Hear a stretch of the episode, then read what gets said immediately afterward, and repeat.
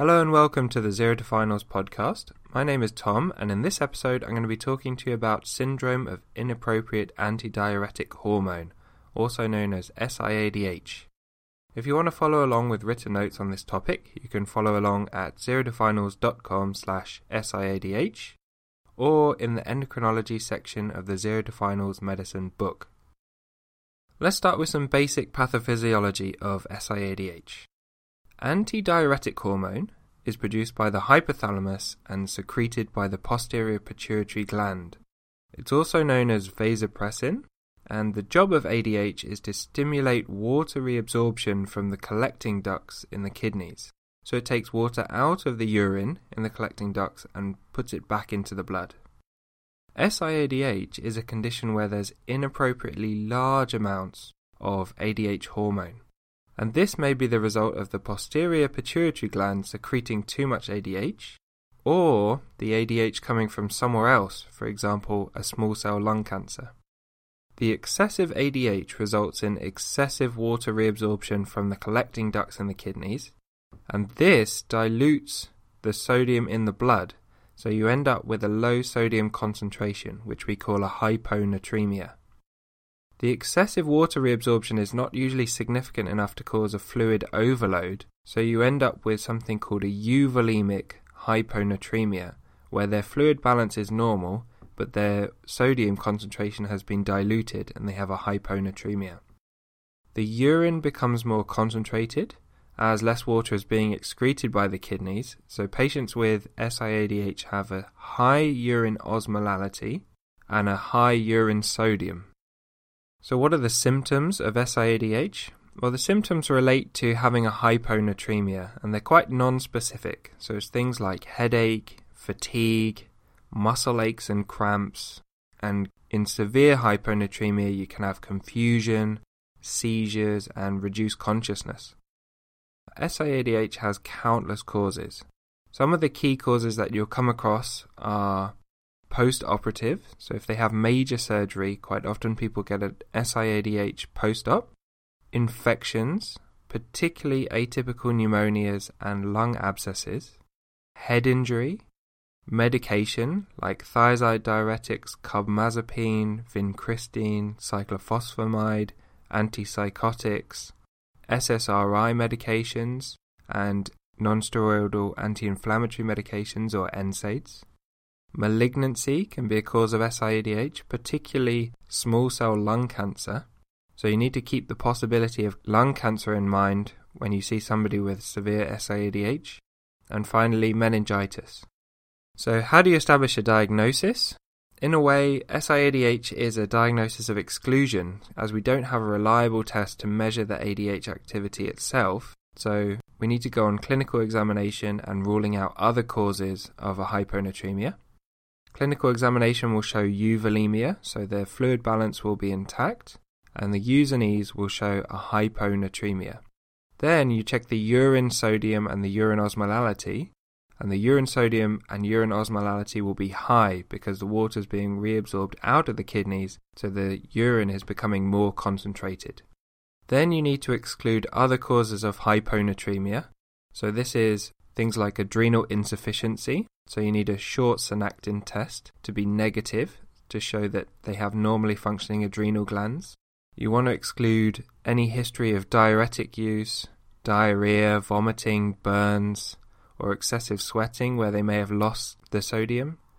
You also want to exclude excessive water intake, because if they're drinking too much water, it'll have the same effect as S I A D H. And you want to make sure that they don't have any chronic kidney disease or acute kidney injury, as this can also cause hyponatremia.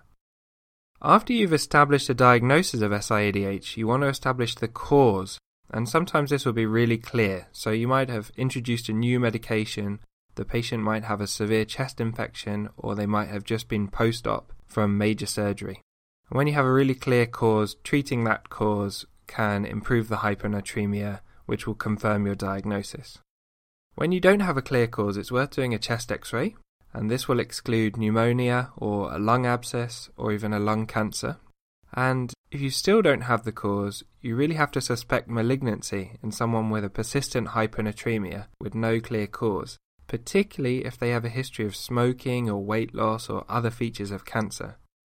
If malignancy is suspected, then the NICE clinical knowledge summaries from March two thousand fifteen recommend doing a C T, thorax, abdomen and pelvis, and an M R I of the brain to try and find where there might be a malignancy.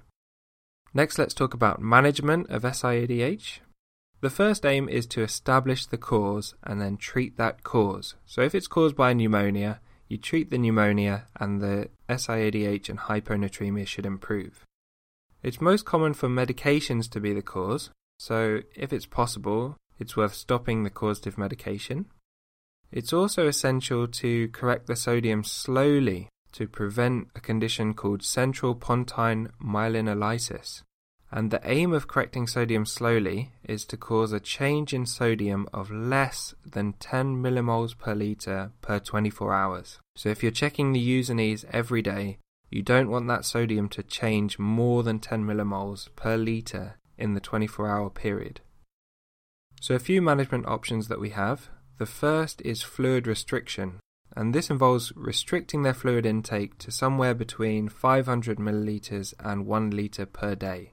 And this is often enough to correct the hyponatremia because it concentrates the blood and therefore increases the sodium concentration.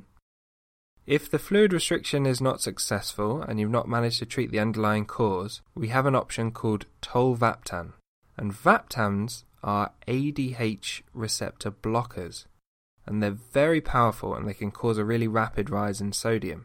So usually they're initiated by a very specialist endocrinologist who has experience in using vaptans, and they require very close monitoring, for example six hourly sodium levels, to make sure the sodium is not corrected too quickly.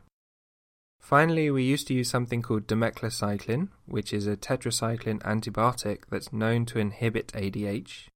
And this was the main treatment that we used prior to the development of vaptans, but it's now rarely used because it's been mostly replaced by the vaptans. The final thing I'm going to talk about is central pontine myelinolysis, as this is quite a rare complication, but it's very important because it can lead to severe complications. Central pontine myelinolysis, or C P M, is also known as osmotic demyelination syndrome, and this is probably a more accurate description of the condition. It's a complication of long-term severe hyponatremia being treated too quickly, and typically we talk about more than a ten millimoles per litre increase over a twenty-four hour period. Basic pathophysiology is that as the blood sodium level falls, water starts to move by osmosis across the blood-brain barrier into the cells of the brain, from the area of low concentration of solutes in the blood to the area of high concentration of solutes in the brain. And what happens is this causes the brain to swell, and the brain adapts to this by reducing the amount of solutes in the brain cells so that the water is balanced across the blood-brain barrier, and the brain does not become too edematous. So put really simply, this is an adaptive method by the brain to stop there being an imbalance between the amount of solutes in the blood and the brain. As the blood concentration of solutes drops, the brain concentration of solutes also drops. And it takes a few days for this adaptation to take place. So therefore, if the hyponatremia has been present and severe for a long period of time, the brain cells have adapted to this low osmolality. And this is not really a problem until the blood sodium starts to rise. And when this happens, there's an imbalance between the blood and the brain level of solutes, and water will rapidly shift out of the brain cells and into the blood. And this causes two phases of symptoms. The first phase is due to the electrolyte imbalance, and the patient presents as encephalopathic and confused. They may have headaches or nausea and vomiting, and these symptoms often resolve prior to the onset of the second phase. And the second phase is due to demyelination of the neurons. So those myelin sheaths that help the neurons to function better start to break down because of this water transferring out of these cells. This happens particularly in the pons, and it occurs a few days after the rapid correction of sodium.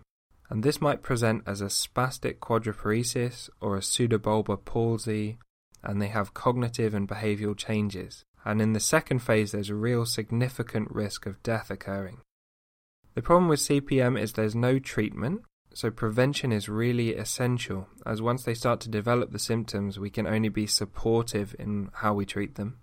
And a proportion of patients will make a clinical improvement, but most of them are left with some sort of neurological deficit.